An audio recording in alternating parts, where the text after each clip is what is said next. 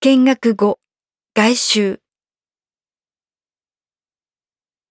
1940年には約80%の建物が消え去ってしまったため、現在、製塩所創業時の建物はほとんど残っていません。左側をご覧ください。現観光案内所は、門番の住居として使われた後、製塩所労働者の住居として使われていました。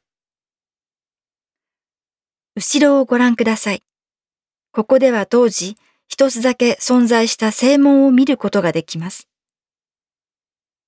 皆様が今いらっしゃるところ、塩水を蒸発させ塩を集めるための建物には、寒水を蒸発させる施設とボイラーが設置されています。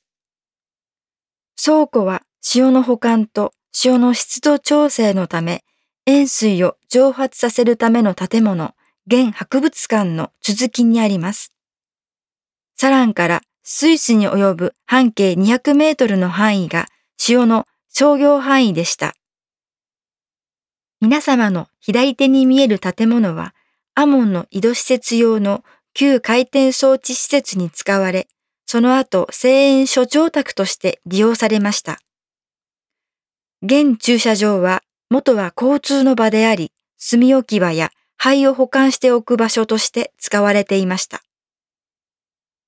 それでは、見学6へ移動いたします。